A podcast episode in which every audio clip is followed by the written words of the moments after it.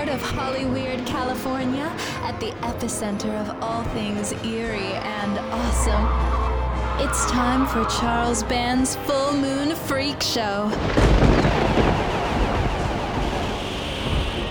Welcome to the Freak Show. This week, it's my pleasure to welcome LA based filmmaker and podcaster Joe Lynch to our Psycho Circus.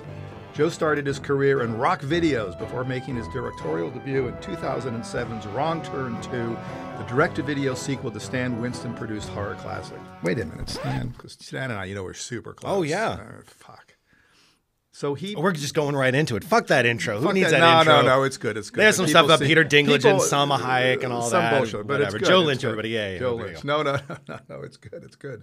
Maybe we'll keep all this. Just Hey, let- you should. No, it's got to be. We got to do a good intro. All right, um, fine. But Stan, he produced the first one, or He did produced the first one. Okay. And that was part of the reason why I went to go see it. Okay, You know, okay. I was like, I got the- it. I got it. 'Cause So, all right, because he didn't. It's part of the allure direct of that. either. Okay, you directed the second. Take two, but we may play this whole thing. 'cause It's so amusing. Welcome to the Freak Show. This week, it's my pleasure to welcome LA-based filmmaker and podcaster Joe Lynch to our Psycho Circus. Joe started his career in rock videos before making his directorial debut in 2007's Wrong Turn 2, the direct-to-video sequel to the Stan Winston-produced horror classic. Among his subsequent storied story credits, story credits, very storied credits. storied, yes, because they're okay. Well, that's what he wrote. I hope you keep all of this in. Okay, we will. Among his subsequent storied credits uh, are serving as okay. Oh, I see what he meant. Okay, fucking come on, Chris. Chris, Jesus Christ, man. Like, Could have been a one sentence. It's, intro. it's, Okay. it's starting to read like your Fango articles. My God, man. Among his subsequent storied credits are serving as co-director of the insane horror comedy Omnibus Chillerama, directing the Peter Dinklage and Steve Zahn starring film Knights of Badassdom, and most recently the acclaimed Mayhem with Steve Yoon. Yoon? Yeah, that's good. I'll do that again um, because we're going to use all this.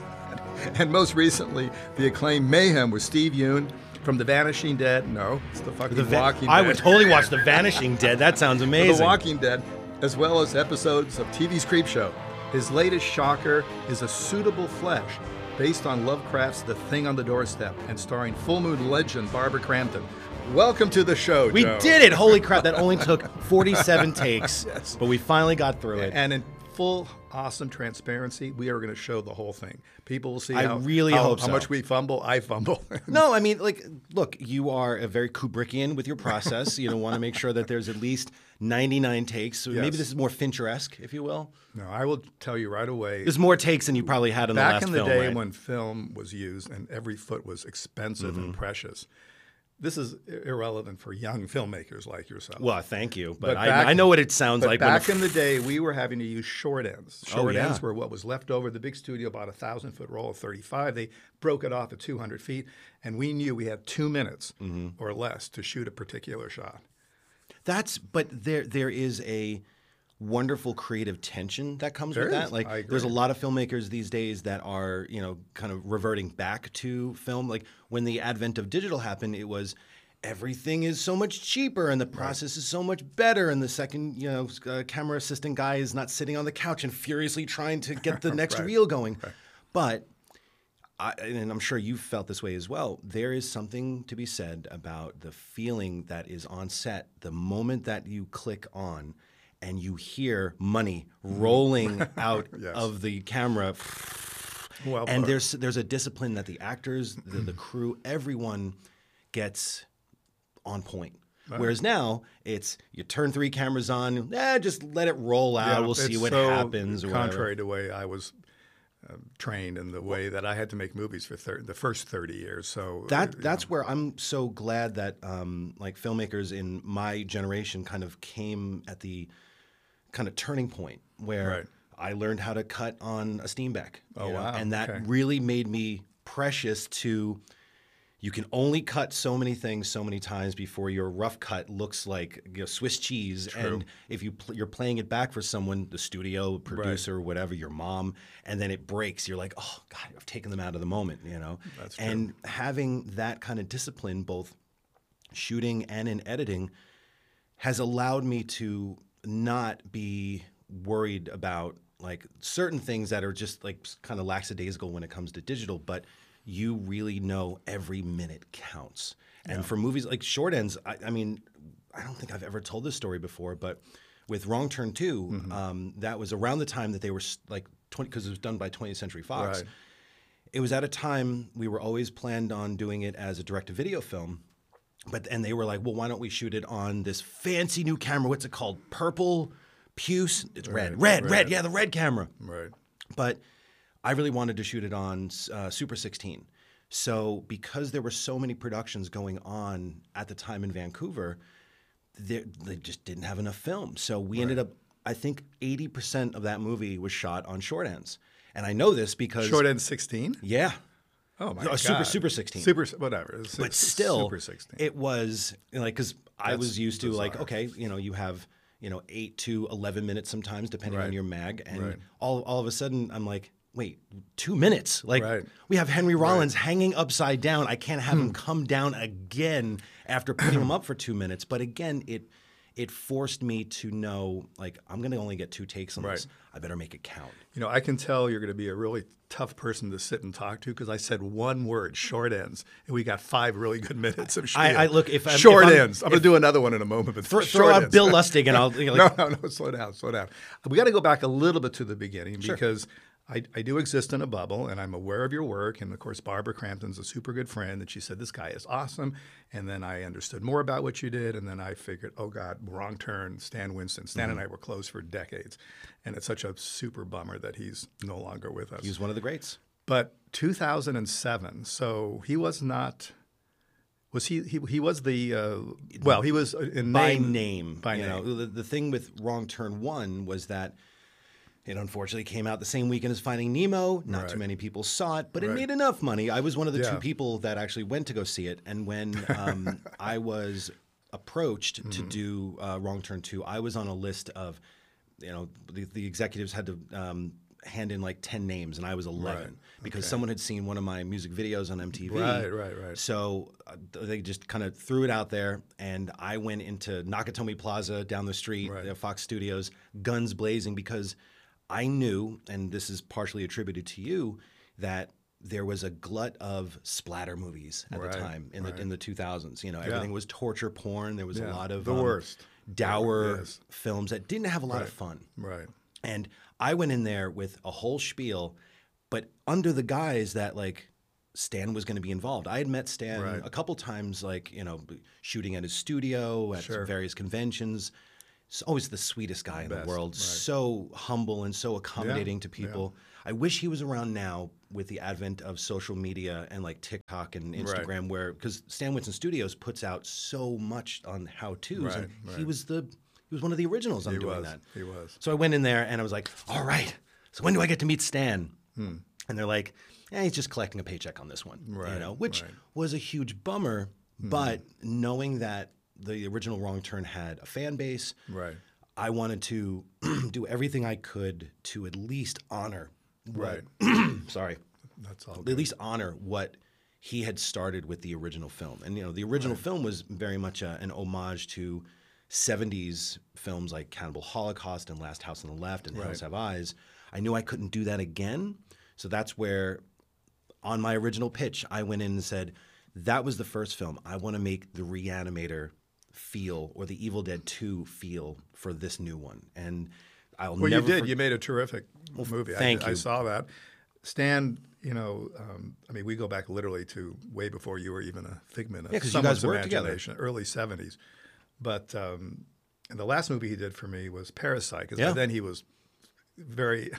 Well, wasn't he doing stuff in his shop? He was multitasking between all was these different projects. He was, but Parasite, in the first movie I made, really the first official movie Mm-hmm. called Mansion of the Doom. Stan, you know, prepared these amazing makeups. This is like '74 Mm-hmm. or whatever the heck it was, and it was Lance Henriksen's first film, and Richard Basehart, and we began our relationship and stayed really close. And he, you know, he, on occasion, he, I mean, I'm so busy. He'd say, "Charlie, you got to come down and check this out or check that out," because he'd be conjuring up some monster Mm-hmm. or creature. So finally, when I did Parasite, which was maybe seven years later with Demi Moore, Stan said, "This is the last thing I can do because I can't, you know, work for you for, you know, Getting a little busy too. a little, little you know? extra, super busy." But then we stayed close till pretty much the the bitter end. But Stan was, as you said, extremely generous, Yeah. the nicest guy, so gifted and so, uh, you know, involved in so many amazing projects, Mm-hmm. whether it was Terminator, I mean, Jurassic Park, uh, endless, endless. Uh, he was also one of those like supervisors in the Right. shops when he was getting you know into a, to a, a point in his career Right. where he knew that he could assemble a great team an Right. avengers esque team Yeah. of great artists that Yeah, yeah. could work under him and carry his name right. and you know, you talk to like Tom Woodruff and Alec Gillis, who worked with him on you know the second Aliens, and Right, they felt right. comfortable enough to be brought onto the third and have kind of taken the mantle on the Alien series. Right. All of those guys will attest. You know, Stan gave them the uh, kind of creative freedom Yeah. to make their own. You know, you look at Monster Squad, and every one of those original designs under the parameters of you can't do a Universal horror movie right. look. All of those, Steve Wang, our, you know, Gillis and Woodruff, Right, you know, right. they were all very much feeling like they were making their own mark. Yeah, and that that's was- because Stan was so giving He with was. that. Instead He of being was. so micromanaging and being like, no, no, no, that's not how I want it. That's not the Stan And when Stan way. finally said, Charlie, this is the last thing I can really do because I'm busy and this, that, and the other, he said, but I have a young kid who's perfect for you, a guy named John Buechler. Oh, And John and I God. Developed a relationship. The very next movie I shot was called Ghoulies. And Yeah. John, and then John and I stuck together until poor John passed away. It's like, what's wrong with these effects guys? They're I like, uh, I saw John uh, the last time I saw John. This is a fun dumb story. Uh, okay. And it's it's funny too because uh, when he was like filmmaker and podcaster, I'm like, oh, because you know, like we've been fighting so long to be like these established filmmakers, and then someone comes up to you and goes, "Oh, I love your work." And, well, thank you. And they're like, "Oh my god, episode 342 Ah, that's. With uh, Barbara Crampton was Right, amazing." right, You're like, right. I've, I've made movies too, you That's know. right, that's right. Um, but we well, do you're, this you're just starting out. I mean, your resume, you know, you're just beginning. You've I'm made- trying. How many movies have you made? seven. It's nothing. Well, I, well, compared to you, sir. Sorry You're if I can't just- shit out no, a no. movie every week. You know, I try. no, I do no, try. But with um, so uh, we do this podcast. Another um, horror filmmaker and I, Adam Green, who's done the Right. Hatchet series yeah. and Frozen. We started out doing this podcast as a way to promote a TV show that we were on, a sitcom that we were on. That's a whole other. Yeah, we were we were stars of a sitcom Okay. on FearNet years ago. That's on Shudder now. what is I that think. called? Holliston. And it was uh, Dee Snider was. yeah. If I showed you a picture, you'd go like, "That was you." Oh, you know, we had yeah. billboards up on Sunset with Yeah, us naked and everything. It was a whole thing.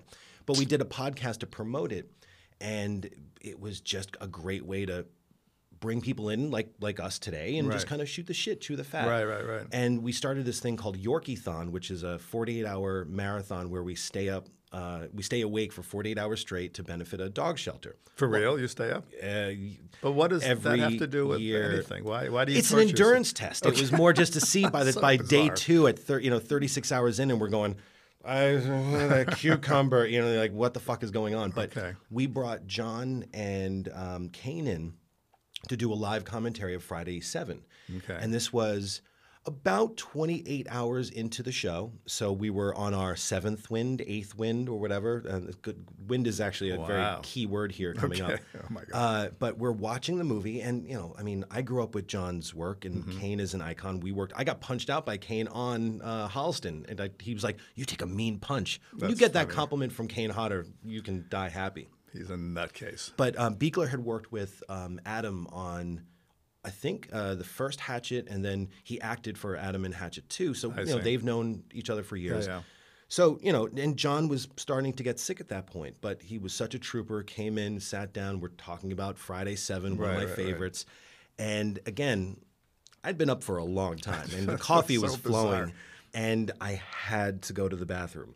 So I pardon myself. I go to the bathroom like right off because it's in this big studio, Right. and I proceeded to spray diarrhea so loud. We can't and say so diarrhea vocally. on this- Oh, can we not say show. diarrhea? No, we I, can't. I was spraying liquid shit like it was nobody's business. This is the most sort of unappealing story maybe I've ever heard in this room. I, I have. Well, after listening to some of the other episodes, I feel like I have to top something. You know. way topped it. Uh, so so I- you're you're you're we're paying for your uh, bizarre my, uh, lack of sleep and probably eating crap and whatever. It was all. I was eating crap all right both ends, but Okay. So I walk out. and I'm thinking, you know, nobody heard that, right? I have never seen John Buechler so disgusted in my life. He looked at me like, "What the fuck just happened to you? What came out of you?" And I didn't realize because we were recording the whole time.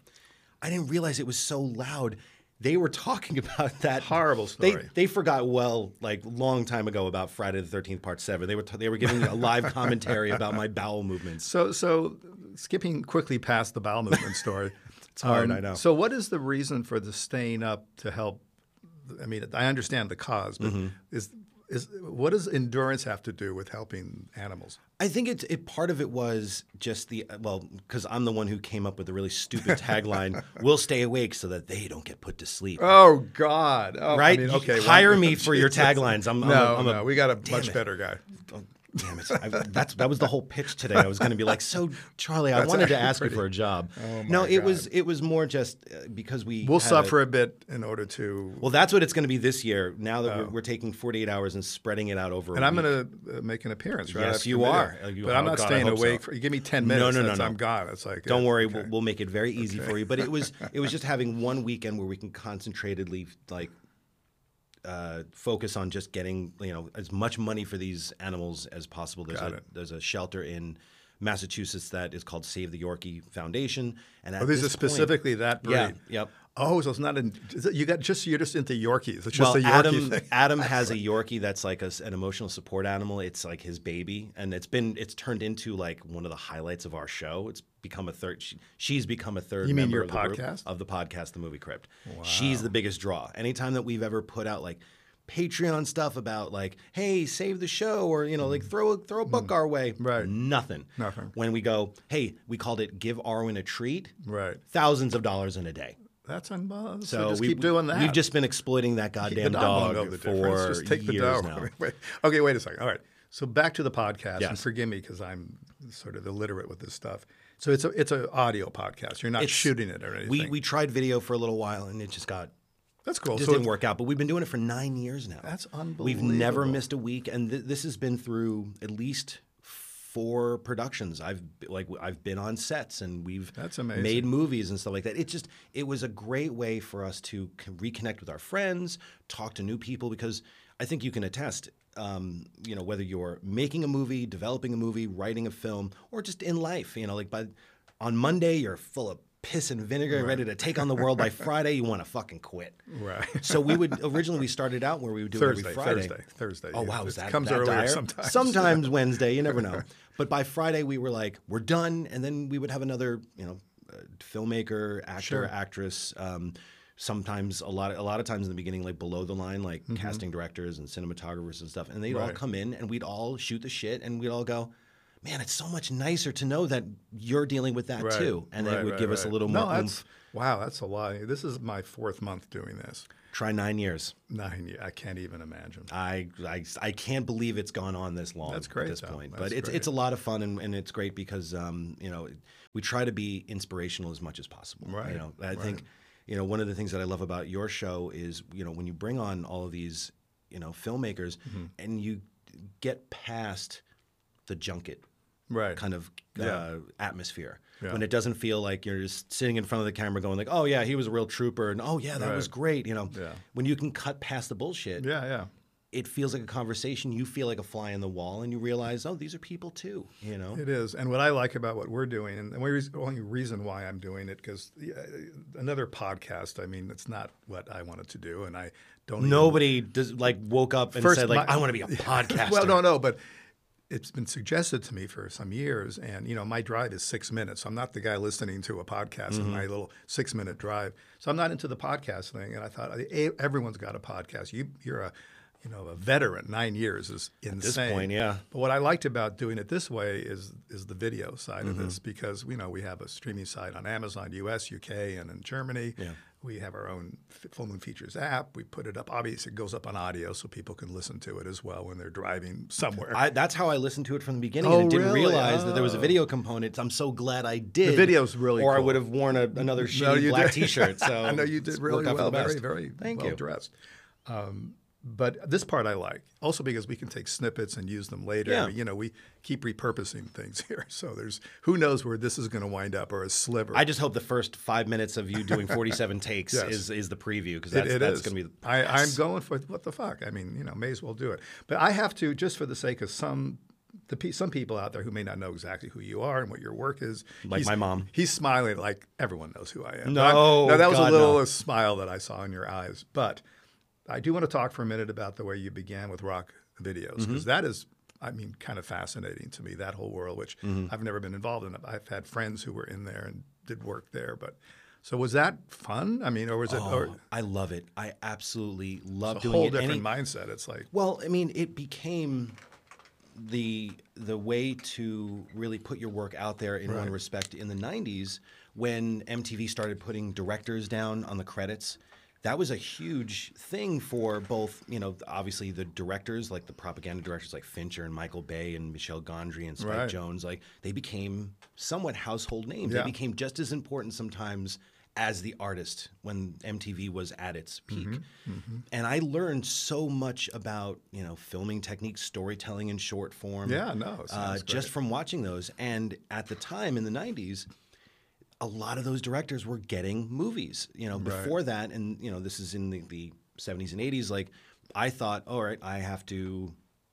How do I figure out how to get into movies, or because I always knew I was So this is your plan, though. I mean, you figured rock videos, movies. This- I mean, this was a conscious thing. Hundred percent. But Okay, I also cool. loved the art form. I loved uh, Right. when I was a little kid. I would take two VCRs, put them together, and I would make little mixtapes. Like, what would it be like if I took a scene from Puppet Master and I put Lucy in the Sky with Diamonds, which I did, um, and I would take it to That is parties. very bizarre. What- what- but I would take it to parties Okay, okay. and thinking like, "Oh, I'm gonna look cool." Right. It, the room would clear the fuck out immediately because they're like, I, "Look, I don't need to see you put Pantera against Lethal Weapon 2 again." That's funny. That's but funny. it tr- it reminded me why I love music and film. And when you put those things together, especially like when you get a great needle drop and you put it in a great scene, like the first time you see Reservoir Dogs and you hear "Stuck in the Oh. Middle with You" and you go.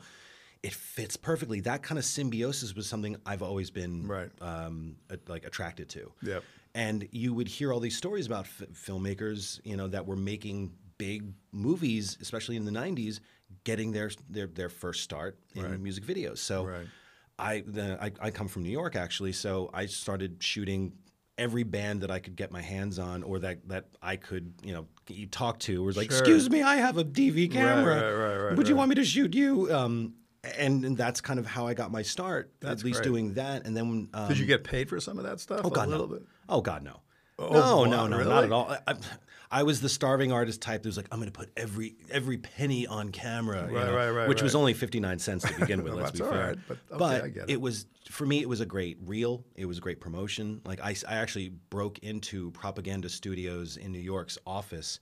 And dropped off like three videos on all these desks, VHS tapes, like Right, right. crazy, just to see what would happen. Nothing happened. right, right. Um, but that also got me um, a job doing. The, do you remember there was another MTV called Fuse? It actually started out as Much Oh Music yeah, I do remember that. Yeah. And they were looking for um, to do another heavy metal show like Headbangers Ball, Mm-hmm, and they knew uh, someone there knew my work or whatever, and said, "Could you?" Come into our office and could you make it for absolutely no money, your camera, your editing system, and our secretary? Wow. And that turned into a show called Uranium, which Mm-hmm. ended up being their first huge show. Um, Our first interview was Rob Zombie, and it Oh, was how funny! He was in here a huge. I know, and it was huge. Wow. But that also got me uh, in touch with all these different bands, so that when I moved out to LA, all those bands Mm-hmm. knew that I was moving out there.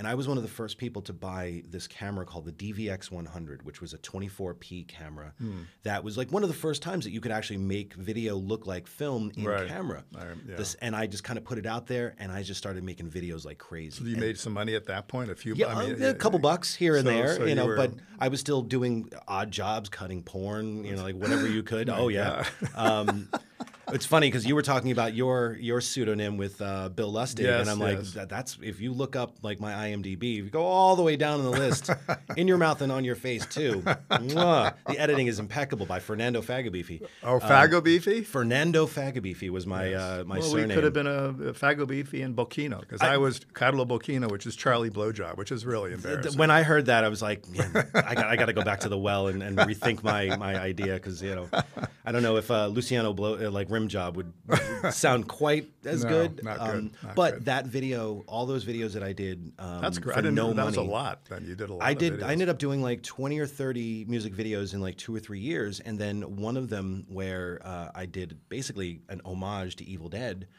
Got on the Headbangers Ball, so we kind of came full circle, and that was the video that the Fox executives saw and said, "Yeah, why for not?" Wrong Turn? For wrong turn Oh, too. cool. What so it story. really did. Like looking back, Absolutely. it all worked out. Like That that, it, my trajectory kind of worked like how I wanted it to because music videos were just such a great way to kind of not Well, that whole era, yourself. you know, I, um, I mean, I've got tributary type stories, but That's why we're th- here. There was a there was a point where I don't know, early to mid '90s, we were doing great. Paramount was doing our distribution. We Mm-hmm. were releasing a full moon movie every month, which was pretty trippy on 35. Right? I So- know. and um, one of the early movies was uh, called Bad Channels. I I and, owned it. and uh, you owned it. The And- Laserdisc. And my casting guy said, "Hey, there's this hot chick on MTV. Her name is Martha Quinn. You got to put her." And so Yep. she's in the movie. Hell yeah. But all of this to me is so weird, having been doing this for a while. How young people's frame of reference, none of this exists in their world. None of this, none, nothing we're talking about exists at all. Oh, those old guys are talking about those things that used to be Not on that old- channel. It's just just the concept. I mean, the concept of playing a movie at will. Mm-hmm. Okay, when I was a kid, that didn't exist. Yeah. You know, at will. I mean, I was early on. I had the first independent home video company. I, but people didn't understand that. You know, if you were looking to watch Frankenstein because you had heard about it, you'd wait for it to come to a revival house, or was, you were yeah, stuck watching it on Channel 11 uh, or Channel this- Five with that terrible scene edited out where the girl gets thrown, and you know. So, but now beep beep beep. beep this, there's, the world is so in that way with media so vastly different. But back to 35, just for a moment. I was the last holdout because Mm-hmm. I was not into the digital thing at all. I wanted film, and there was a point, as you know, where it just became too expensive and too silly not to use the technology, which got better and better and better. But there was a most people won't even know what I'm talking about. This is a really stupid story, but you will, because there was a period where okay, up to whatever the year was, I don't even remember all 35 millimeter. Then there was a brief period where the like your fancy machine or whatever that machine was you talked about. The edict was, hey, what you do is you shoot on film, Yeah. but you don't make a you don't finish. you don't finish on film, so you basically go straight to tape. Mm-hmm. I think they called it tape. It wasn't even digital. You edit on tape, and that's how you release your product. Yeah. The bummer for me, uh, since now we've been going back carefully as we can afford it, and we've been putting all the early movies on Blu-ray, and in some cases recently on 4K. Yeah. Is when you go back to a movie, and again, we shot maybe three to one if we were really splurging on 35. Wow. But you go back and then you have 30,000 feet of negative that you have to transfer the whole 30,000 and match cut Mm-hmm. to your video edit. Now, this is probably people are asleep at this point. they're they're No turning way. the channel. No, no, no. But that was the transition period. And finally, you go to digital and tape, and that's what we do today. And back to the dialogue about training and you know being careful with your. Yeah, there, there was a certain approach to shooting these movies that is gone today because it's free. I mean, are, are we rolling? Did we cut? No, just keep. You know. Can I, uh, just can I ask rolls. you a directorial question? Yes, Uh, like if you, if you don't mind. No, Because one, one of the things that has been, that has gone from the discipline of directing is, uh, aside from check the gate, Hmm. Right. you know, which I still say. I can't, I, I can't, I'll never you never know when a it. pube just flies in there, which and is on my never, sets, there's pubes flying all over the place. They're usually mine. Um, but um, when you would uh, converse with your script supervisor, and they'd say, "What takes do you like?" Yes. you know, and it would usually be like, you know, print one, three, and wait, did we get more than three? You know, like the the idea of having to curate or prioritize or, the or make an early select Yeah, on like- set as opposed to now later. it's you know like on on not the last movie because our script supervisor sucked um, but the, We won't the mention one his or her name. well they suck they know um, but like on the films that we did in Serbia Right. the uh, the script supervisor whose language was very much second uh, the, their English language was very Right, much second right.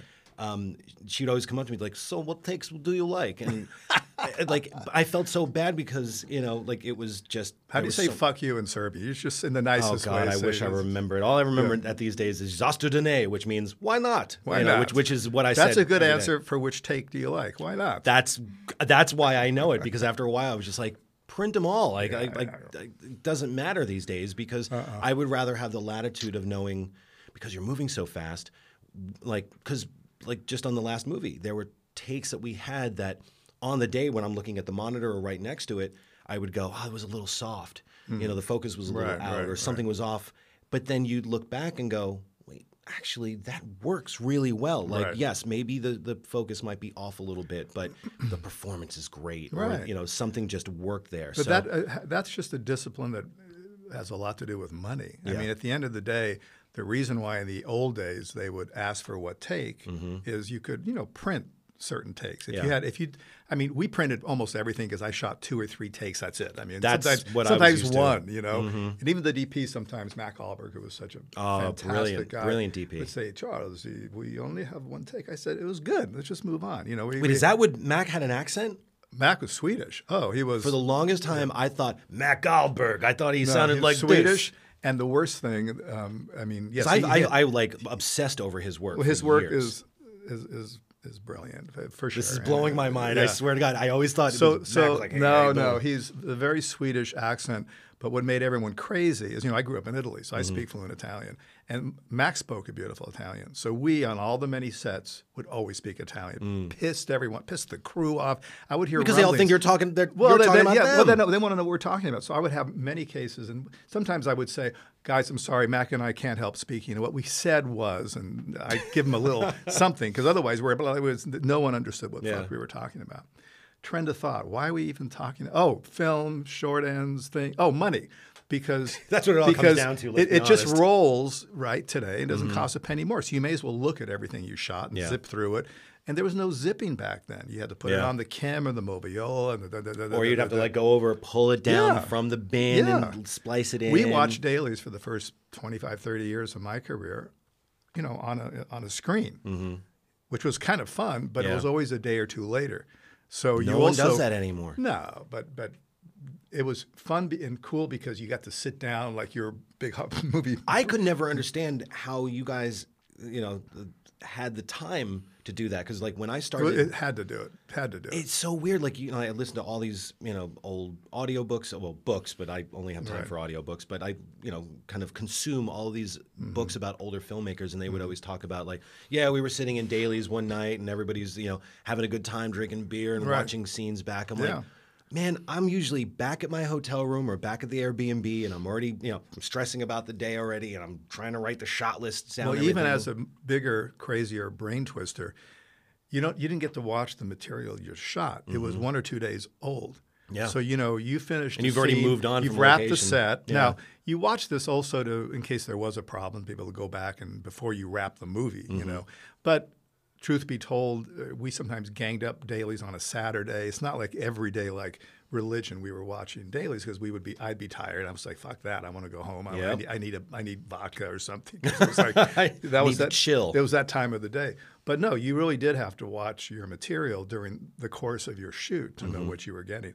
But what was cool about it is probably every other time we'd have at least a glass of wine, especially all the movies I shot in Italy. Because you know, they, I never had wine not? at l- lunch, but the Italian crew always had a little wine at lunch. That Mm-hmm. was normal. Even the Serb- the Serbians when we were shooting Little would always have a little rakia after whatever it lunch. is. But in the evening, you finish the shoot. You know, dinner's maybe late at nine, and we Mm-hmm. wrap at whatever, let's say seven thirty, and then you drive to see your dailies, and you have a glass of wine. And there was something really cool about that because you're in a movie theater. Yeah. You're, you're Oh, not zipping through on a little machine. You know, it's like you sat down in the big screen, and Did you ever have an experience where like you were watching the dailies and Mm-hmm. you went, "Fuck, this is not the way I intended it."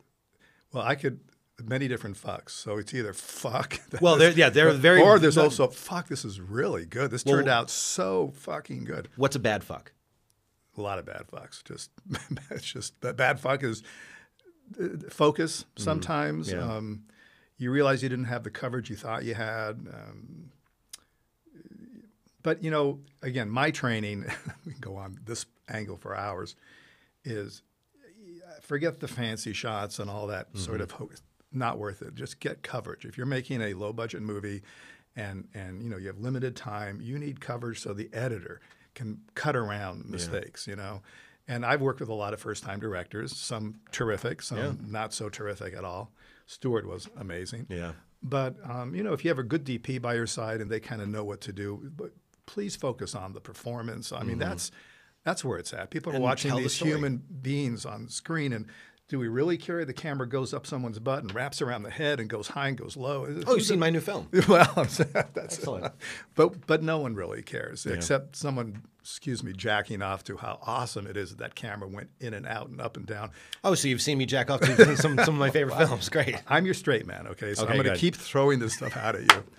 But truthfully, you need coverage and you need directors who know how to work with actors Mm-hmm. who, who've worked on. I mean, why was Stuart so amazing? He knew how to tell a story. He was coming from a theater He world. came from the organic theater. He, Yep. That was his world.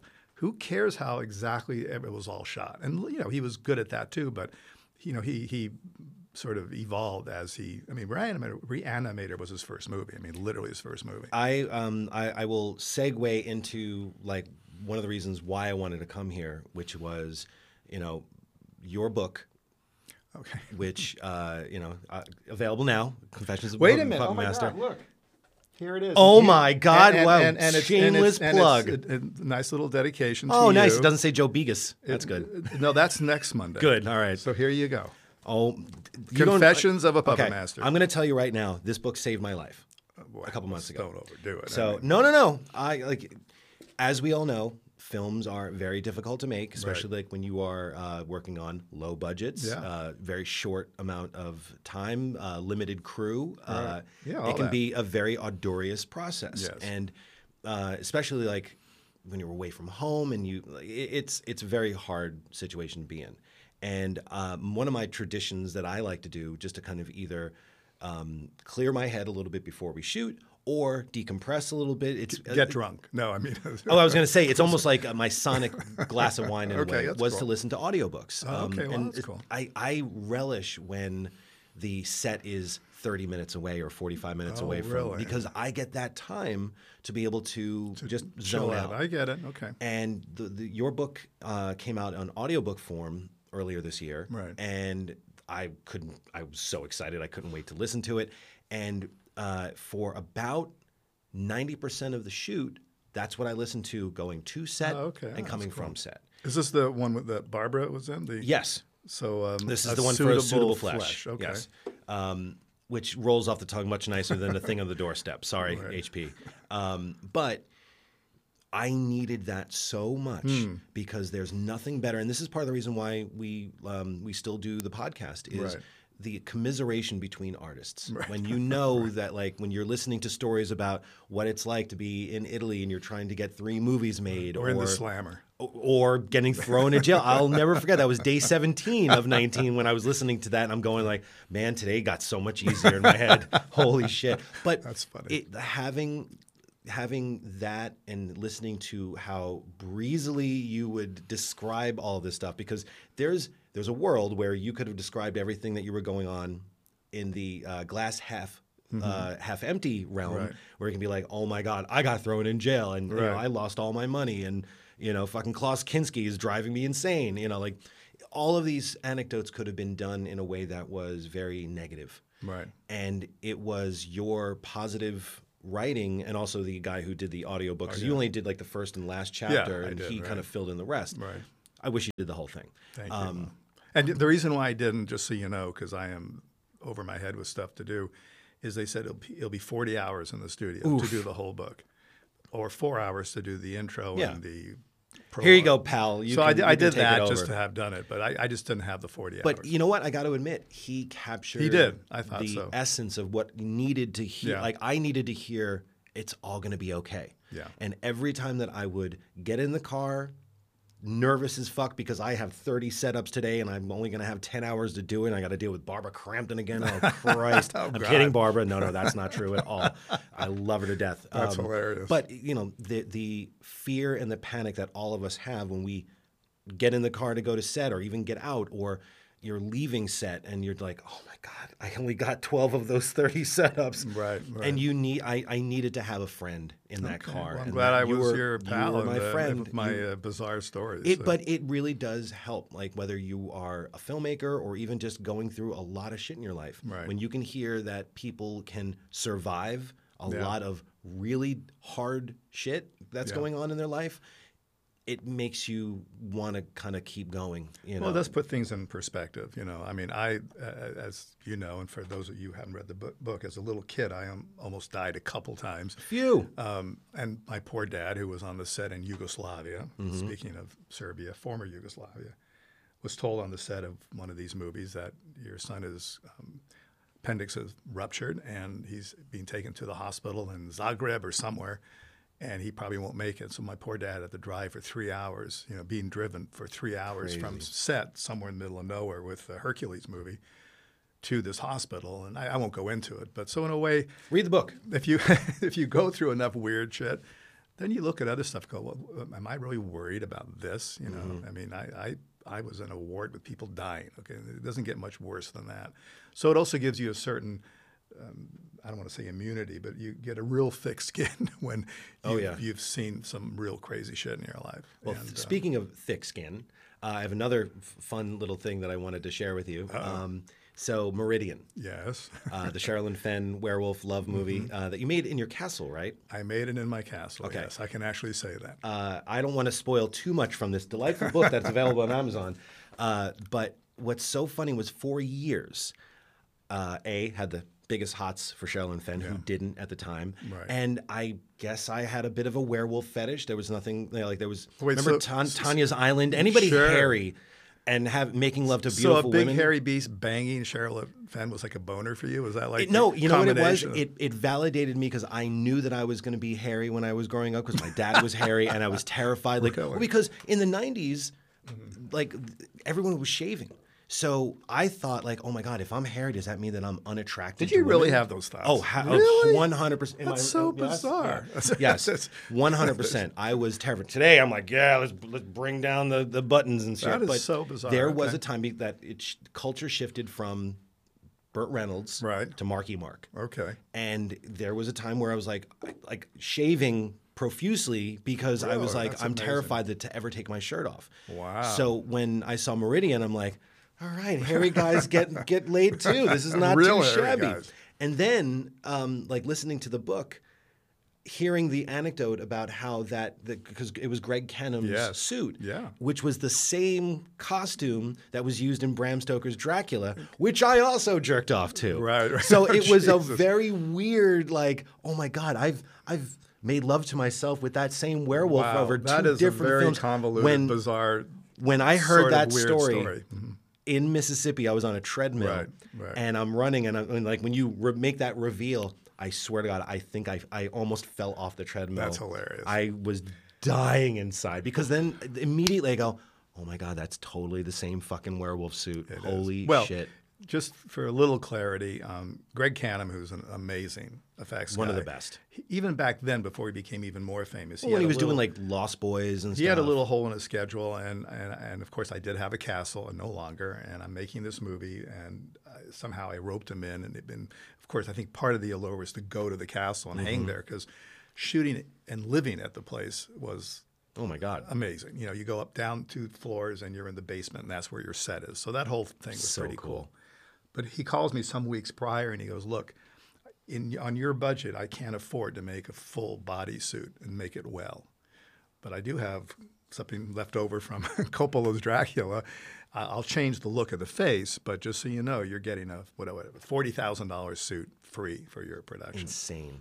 And But sure that's enough, how if you do it. That's that is how you do it. But I, I was so happy to hear that. And Glad made- I it cheered that- you up as you were driving towards your like doomsday every day. No, no, that was where I was like, That was know, a good thing. running off those Oh, okay. breakfast burritos in the morning, going like, "Oh God, I hate my body," and like, "Hey, all right, not too so weird. shabby. That's great." Yeah, the good body. I don't know. I, I'm working on it. You know. right, well, know. as you know, like when you're shooting, you know, you the last thing you worry about is your health a lot of times. You know, or at oh, least Oh, yeah, you, you know, like trying to Right. maintain yourself. Right. I was on a. I found at least recently in the last two years that like, you know, not working out, but just staying healthy Yeah. um, focuses me more now. Oh, for sure. Um, whereas in the past, I would always go, all right, six weeks, I'm going to be eating, eating nothing but crap food and breakfast burritos every have to do morning and that. shit like that. Nope, not anymore. You know, I was lucky in that I learned that at age nine after I went through these surgeries Mm-hmm. because uh, I won't get into the gross part of it, but you, you have something called adhesions later. It can happen. Yeah. And those adhesions strangle your intestine. And once again, you have a blockage and they got to open you up again because I've had many operations. So as a young kid, it took a few more years after that, I, I learned how to really eat well and eat properly. So I ate really well and I slept pretty good. I never did drugs, which is amazing considering I, I'm The- the time in that the you- '60s. yeah. I mean, some hash or weed, but that was not my thing. I drink wine and sometimes vodka, and I'm 90. And you know, so far so good. It's turned God out really damn well. it, and not and a little hairy too. Yeah, not I got too shabby. They used to be dark, and now they're they're not dark anymore. But what can you do? We try. So, uh, you know, this reminds me of something I do know about you that I found really fascinating. Let me make sure this is accurate. Did you make a movie in Ukraine or produce a movie in Ukraine? In fucking Ukraine? No, no, no, No, no, okay. no, no. Misinformed. Uh, it was uh, a guy that um, was part of like my management company at Anonymous Content. Uh, was is a guy named Petr Jákl had made the first 3D found footage movie. It was a movie Right. called Ghoul. Yeah, cool. I remember and uh, they were. I was in between. I was the old in between projects. Okay. for a job. Right, okay. And uh, and they my manager called me up and said like, would you mind sitting down with this filmmaker and you know just help him shape the movie a little bit. Okay. And you know, it, at the time, first time a 3D found footage movie had ever been made, which you know was a little weird because like, if it's found footage, how did they go through all the process of even Oh, going through 3D? Ah, whatever, whatever. semantics. Right, right. But uh, but it was great because this guy was willing to take my notes and then go back to Ukraine That's and shoot more stuff. You know, and That's and amazing. it was such a great. He just did a movie now uh, that came out um, a couple months ago with. Uh, Michael Caine and Ben Foster, this big like historical epic, and I saw him again. I'm like, hey, remember Ghoul? You know, and he was just like, yeah, we don't, talk, We don't talk like, about- we don't like- like, to talk about that. It's like when film," I'm up into Helen Hunter to me more. No, it's, uh, But it's funny too because like he- I think we related because he just liked hearing all my stories about shooting in Serbia, and which I still to this day, two of my best shoots. You know, you're, you're shooting subspecies we five we right now, wrapped right? that, yeah. it's really? amazing. Did you go over there at all? I did not. I mean, I'm back and forth to Italy a lot, but Mm-hmm. we have a whole operation in Cleveland. It's another story, Oh another chapter, and uh, I just couldn't be there. But Ted Nicolau, my friend of 40 the years, great Ted. um, you know, subspecies five, blood rise. He went there a month early. Well, we were, we were going to shoot it in Croatia. This Mm-hmm. is just before the pandemic, and then pandemic messed that all up, and then Croatia didn't seem to right, be the right place. And then we kind of sort of stumbled into the uh, Serbian thing with Mm-hmm. good reports from other, um, you know, filmmakers. Well, and, it's- and so Ted went there a, a month in, in advance to his credit, Mm-hmm. and ours for footing the bill to find the most phenomenal locations. Oh, and then he shot for a month, there. which for us is an eternity. You Yeah. know, you, you, A month. Your your 18 day trial and tribulation driving to set 18 days. Our average is seven. Okay, that's what we're doing. But you know, they're 60 minutes. They're not 80 or Mm-hmm. 90. They're crafted in a certain way, and it makes sense for what we're doing. But Ted spent a month shooting the fifth subspecies. The last one, subspecies I'm so excited. four, I love that series. was shot 26 years ago, and the first three were shot in the early 90s, like 30 years ago. Wow. So time really fucking flies. But the footage looks ridiculous. So it'll be out in, I, I keep telling Ted Tomorrow. January. He goes, no, February. I go, fucking February. Of course, every director is going to say a month later. I know, but he he needs it because speaking of 35 millimeter and so many edits and the frames get all dirty and scratched, Ted has an expression, and because we, do go back to tourist trap. Yeah, I mean, you know, that's that. That was the first collaboration. many, many, many, many years ago. So Ted and I know when he gets into a certain mode, he'll assemble the movie. I'll give him some notes, and then it's pretty much locked. Mm-hmm. And then he says, "You know, I I need four or five days to do some frame fucking." And what he literally does now, it's all different now in digital, but Yeah. back in the day, it's literally. Mm, this needs a little frame less. And you cut the Yep. 35 and one more. And he would literally do that for a week. It just kind of futz with the Yep. timing of it. It's like, oh my God. So when you add in frame fucking, it'll be February. I think that's what. Well, now with is. digital, you can do it on your phone. You can do lots of frame You can frame hump, as they call it on digital. So okay, so the Ukraine thing. Okay, so you weren't there. You kind of produced. That was helped like- make the movie. Yeah, I helped shape it after that's the cool. fact, though. That's cool. But that's uh, man, Ukraine. But it was also nice because it wasn't me behind the camera. You know, like I, I enjoyed the fact that I could take a step back Hmm. Right. and objectively give him notes without having to worry about, you know, him actually or me going out there and, No, and stuff, getting yeah. in stuff. Like it was, it was nice to kind of take a step back a little bit, but Yeah. it also made me want to go back to shooting immediately. You know, I love it on set. I mean, there's Mm-hmm. something, there's an energy. We were talking before. Like I feel weird sitting on this director's chair Mm. because usually, anytime that the few times I'm ever sitting on a director's Mm. chair on a set means something's wrong. Okay. You know, or something broke, and there's nothing you can do about it, and you yeah. have to wait. I love the energy that's on a set. Um, I and I love you know kind of spreading that amongst Yeah. the crew because we're so blessed. We're so lucky to be doing this. You know, are. and I try to profess that to every crew member, every Mm-hmm. cast member. Like, you know, Barbara and I got along so well. You know, even before the shoot, but like we fe- fed off of each other's kind Mm-hmm. Yeah. of positive Well, energy. She's like a miracle chick. She really is. I- I- you know, I don't know Remember, how I, she I, does it. I knew her back when she was a child. Yeah. Oh, know, yeah. A child, and she's still a child. She looks amazing. She's involved in a number of projects. We'll probably be doing something soon. She's just a, a real force of nature. Mm-hmm. well, Barbara she's the one who came to me with the project. Oh, okay. So okay. um, right when the pandemic hit and everyone's going, well, what's next? You Right, know, and right. Barbara had um, emailed me because we, we knew each other for a couple of years, Right. but um, not you know not as intensely as we know each other now. you know, in a good right. way. But uh, she reached out and just said, um, and, and this really kind of was heartrending to me. Um, Stuart Gordon was trying to make this movie, A Thing on True. Mm-hmm. the Doorstep, uh, with Dennis's script Right. for years and could never get it off the ground. And unfortunately, we lost Stuart, which is uh, heartbreaking to me because he was one of my heroes Mm-hmm. Right. growing up. Meeting him at one of the Masters of Horror dinners was like, and sitting next to him Right. was mind blowing, you know. Um, But she had asked and said to him, uh, and I don't know if this is hyperbole or whatever, but this is what she told me. Um, but she's like, she asked Stuart if there was any filmmakers that he would be comfortable taking the uh, taking the reins. Right. And I supposedly was number eleven on the list or something, but I was supposedly on that That's list. cool. So she reached out uh, to me, and Right. I read it. And you know, one of the things that I think we all have to um, contend with uh, when it comes to making films in a modern day age is, you know, being a little reflective on the current culture. And when I read the script, and Dennis's script was very faithful to Lovecraft's story, but it also took a modern spin. You know, his his Yeah. usual st- uh, shtick when it comes to adapting those films.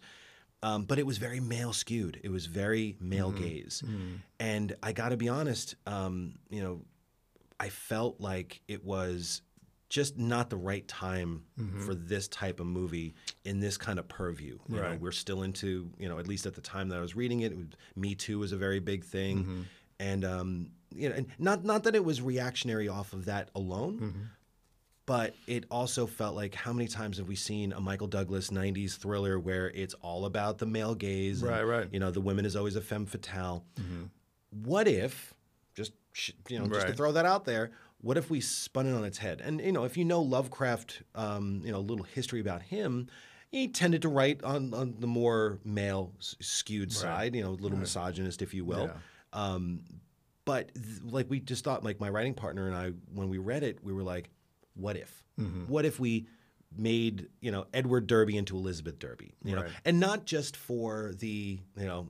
Like I, I, I kept hearing about all these meetings that would go on in the last couple of years, where someone would take their dusty old Lethal Weapon ripoff and burst into a studio room and go, "Fellas, I got it! Right, right. Lethal Weapon with chicks." You Right, know, right, it's right. it's more than that. It would, you know, No, because no, it isn't. No, I'm just kidding.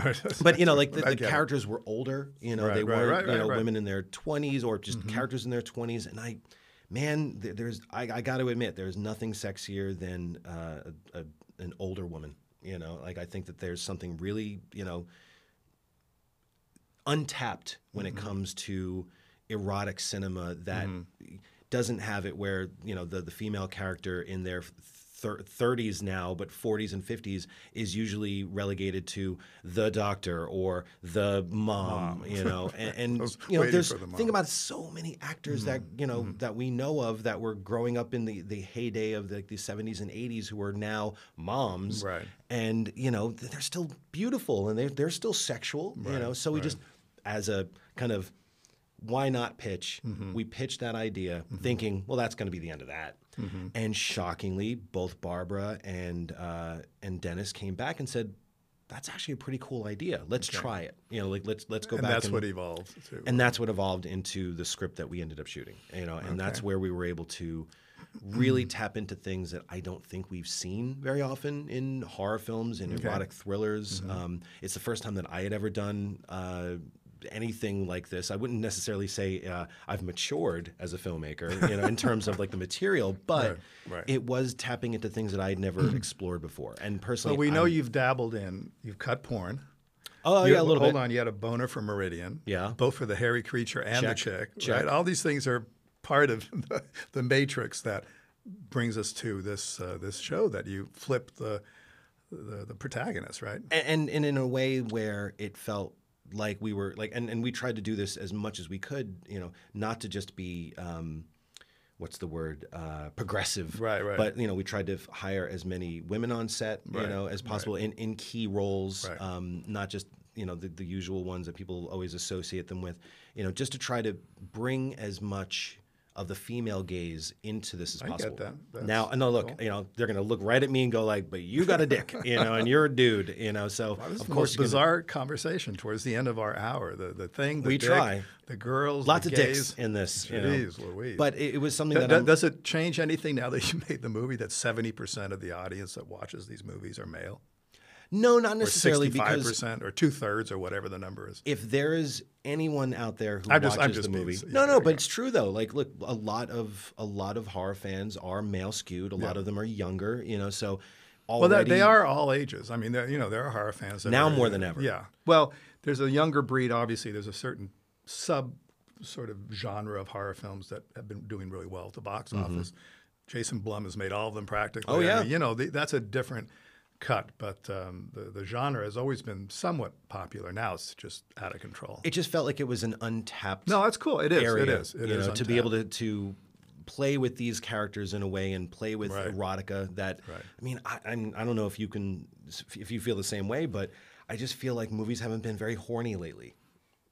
Well, there's a lot of reasons for that. That's a whole Of separate course. hour that would. Of course, I, I'd but you know want what? If four there's people to watch, if but- there's four more people that watch my movie and get turned on by it, you know, because I've had sex in my movies, um, and they're it's weird fucking sex scenes. Like the Mm-hmm. f- Wrong Turn Two has a brother and sister fucking, you know, and Wow. um, oh yeah, man, like Maybe it's good I haven't seen most of your movies. Maybe it, it or it- or maybe you'll be going not. home tonight and Okay, Wrong renting Turn a lot of stuff. All right, I highly recommend it. But I've I've always had a very, uh, as we've already discussed, um, you know, a, a different perspective on sex when it comes to film.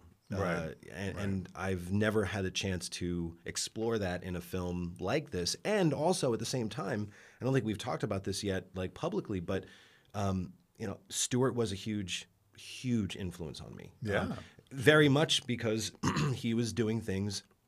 He was one of those modern provocateurs before I knew what the word provocateur was. Right, no, he was sure. pushing buttons And he knew how to weave it all together, you know, in because a he knew how to he knew how to talk to actors. Exactly. He knew how to talk to the crew to kind of get Right. his way. Yeah, So, yeah. uh, a suitable flesh uh, is actually tied to Reanimator. Okay. Mm-hmm. It is taking place in the same hospital as Reanimator 30 years later. Okay, I didn't Uh, know that. one of the things, this is exclusive here, um, but Miskatonic University, I didn't know this, is right down the fucking street. You know, the, the one that they shot the, the, the plates for in the fir- the original Reanimator. I thought it was Massachusetts, like Mm-hmm. Right. everybody else.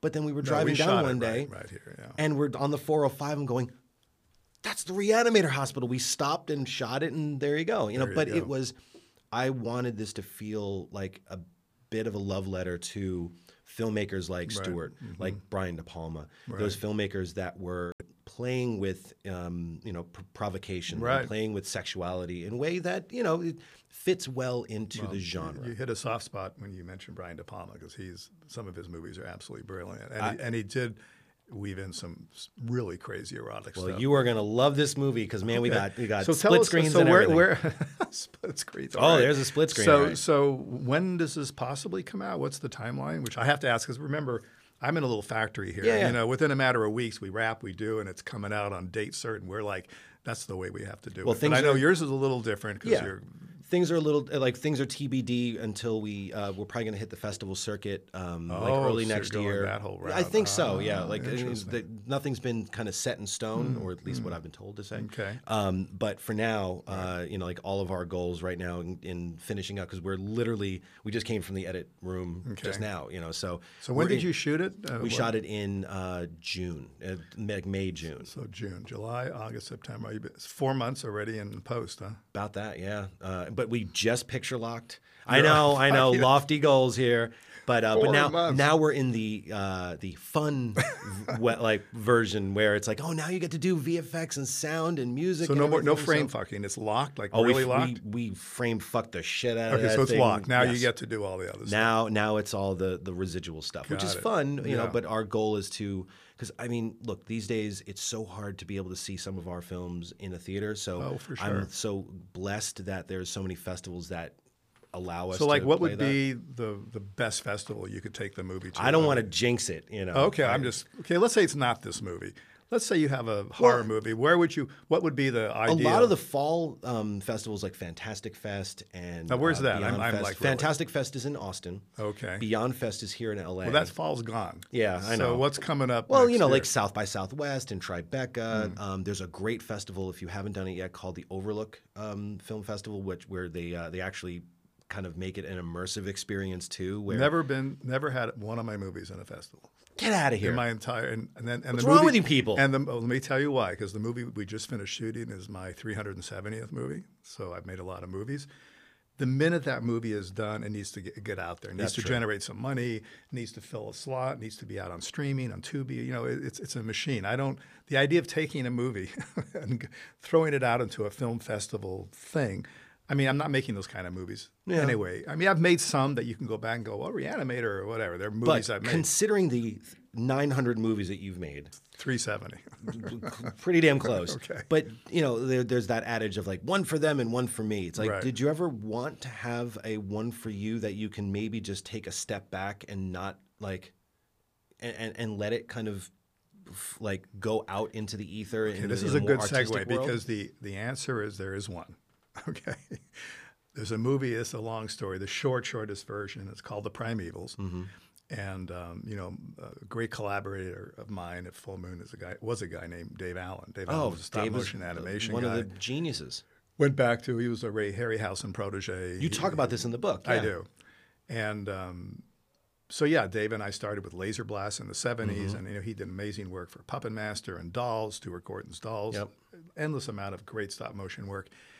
And he had a pet project that was completely out of our budget range called the Primevals. It required 12 weeks of shooting, which is like uh, that doesn't happen at Full Moon or prior.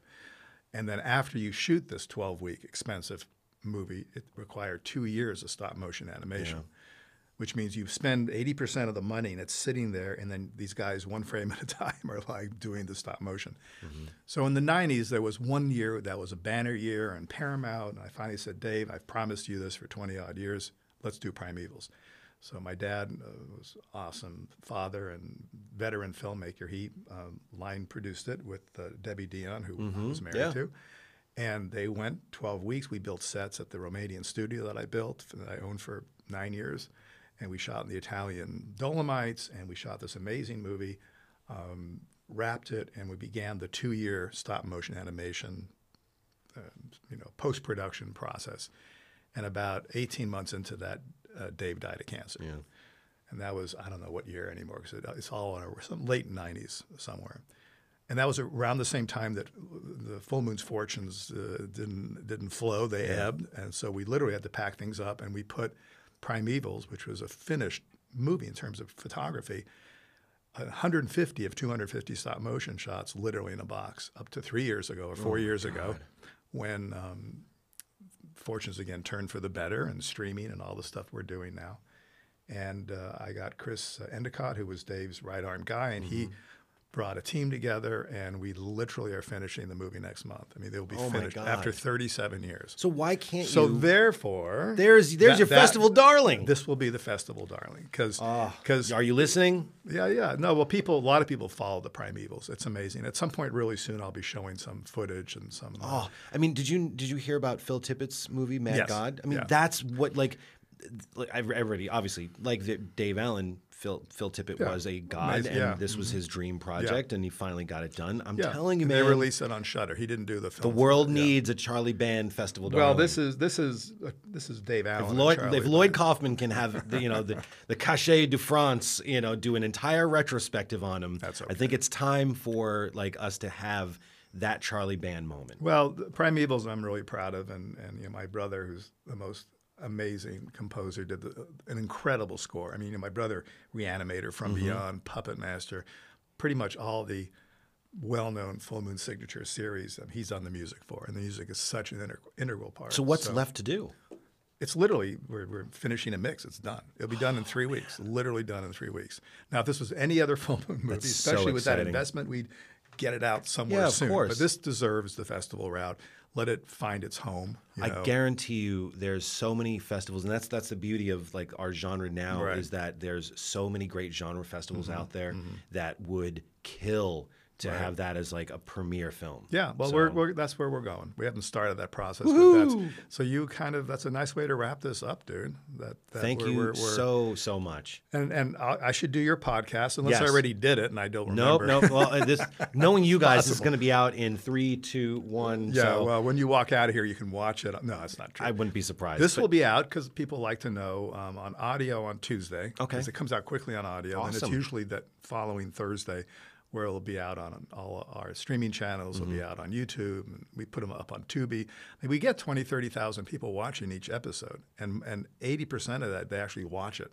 Now, how long they It's on Tubi it, as well. It will Tubi be, has yeah. the best library of horror movies Tubi. out right now. Like we found, I like was looking up Rolling Thunder. I'm like, of course it's on Tubi. We, we love Tubi. We were one of the first who, uh, lucky enough Embraced to have a channel. You know, so Full Moon for the last five years has had a channel on Tubi. But more times than not, if I'm looking for some odd movie that you know I don't have a, a Blu-ray on or a DVD or it's not on Amazon or Netflix, you'll punch it up on your screen. And Yeah. it's on Tubi. it's always on Tubi. It's of course, become a then you have joke at home where it's like, a commercial. it's on commercial. The Tubi. commercials, like, oh god. I'm so used to that now. Where it's like, look, if I want to watch Tapeheads, I'll deal with 30 seconds of a fucking shitty Verizon commercial. Well, the commercials are at least not. It's not about cancer. You know, you know, you turn on the news and every other I don't know the the, I the haven't hit- Crohn's disease one that Oh, has really? been on where you're like, oh no, I'm good. I don't want to hear about that stuff. I would pay money. Why hasn't someone taken a great news channel and and just I'd be paying ten bucks a month. Mm-hmm. Just give it to me commercial free. Just give me the news. Don't let me sit through all these pills and people dying and the poor dogs. Even though Oh, I shouldn't say that to you because the corky schmorky thing. But at the, The end of the day, the whatever whatever the fuck it is, I'm just saying I don't want to see those things. Yeah. You know, and I'll pay money. Just like well, don't they have like the premium channel versions? of no, they don't. Well, it's it's a, a streaming thing, which is also because kind of your money is probably not as prolific as the advertisers. money. exactly. So they're like, you know what? Right. We'll we'll take the the schmorky yorkie thing. We, No, I don't mean to be mean, but I mean, and the problem with these commercials, and we all know this, but I just have to say it, is that you know the those disclaimers are half the length of the commercial. So Wait, whatever mean the they're shots selling, of someone throwing frisbee in slow mo? It's like side effects include death. Right. Well, no, but it's a, it's a litany of things. Yeah. And they have to say it.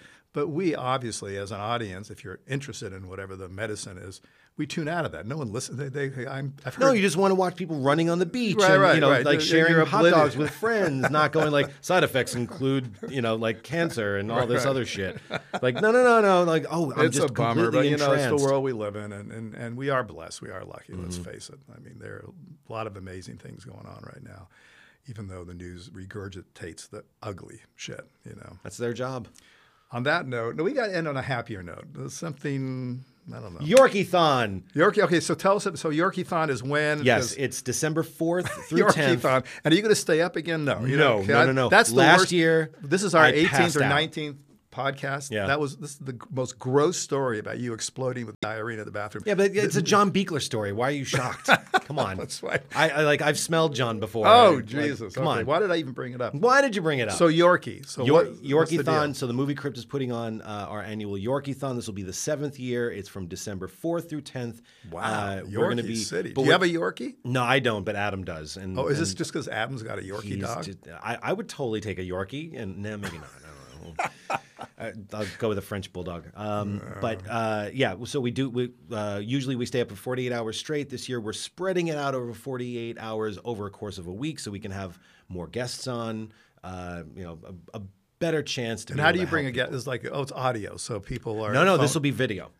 yeah, so we'll, we'll either like have you come or- into the sh- uh, into the studio, which you, it looks kind of like your Right, studio here, right. or we just do it over Zoom. Uh, but it's it's something where it's all done live, uh, where people um, you know tune into the show, uh, and we just kind of hang So out it's and have like different uh, guests. you're raising money. Where every dollar goes to the Save the Yorkie Foundation in uh, in Massachusetts, and as of now, you're going to be shocked on this one. We've raised almost 120 thousand dollars. So it's wheelbarrows of Yorkies have been saved. Wow. Yep. So it's a worthy cause. It makes us sleep better at night. Does it really? A little bit, yeah. Or when we're done. Did you No, call it the Yorkie-thon? Is that what I understand? Yorkie-thon? Yes. It is the Yorkie-thon. Yep, yep. Okay. That's a, the legitimate name. but we're gonna have guests, musical acts. I'll be a guest. Commentaries. We're gonna. You got to do like a mural when I come on, like, or you don't have a grease. You just You don't a- need a green screen for you. You're your own. You're your no, own but special but, but we're you don't see it, but this is an amazing mural with all your. I just feel so bad because my hair is not green screen friendly. you know, so your poor DPs or, or whoever's going to be fine. comping You'll this be- out is going to be like. You'll be surprised how good it looks. uh, the fact that you guys cut this on DaVinci. I'm just like, holy shit, we don't have that. We're My really God. good at this show. high high budget shit there, Charlie. Uh, All right. Well, But thank, you, No, dude. Thank you. thank and good you luck. so much. This There's so much more we could have spoken about. I wanted Well, to we'll hear a bit save about it Serbia because you spent time. You like being in Serbia. You enjoy that whole thing. Absolutely loved it. Yeah, really nice people for sure. Oh my God, they're the best. Well, the best part is they care about making Oh, movies yeah, still. Instead of it being like, you know, a Grip will go over and like turn a light on. me, I'm going to lunch. You'll get like a, you'll get not a, all that way, but- You'll get a Grip in Serbia. It's like, so what do you like? You want Gregg Toland? Like, what do you thinking? Magnificent Ambersons? Would you like us to cut a hole out the floor? And you're like, I you care did that about very movies. well. How did the girls talk? So would you like to, you know, like would you like us us to uh, cut the hole out on the floor? Like pretty close. Pretty close. Yeah, pretty close. It's a good accent. Thank you. Once again, thank you. Thank you, Joe. sir. Thank you very Thank you. much. And ciao. Okay, that's it for this week. Remember to follow The Freak Show for free on Apple Podcasts, Spotify, or wherever else you get your podcasts from. And be sure to watch our video version of the show on Full Moon Features and Full Moon's Amazon Prime channel. See you dudes next time.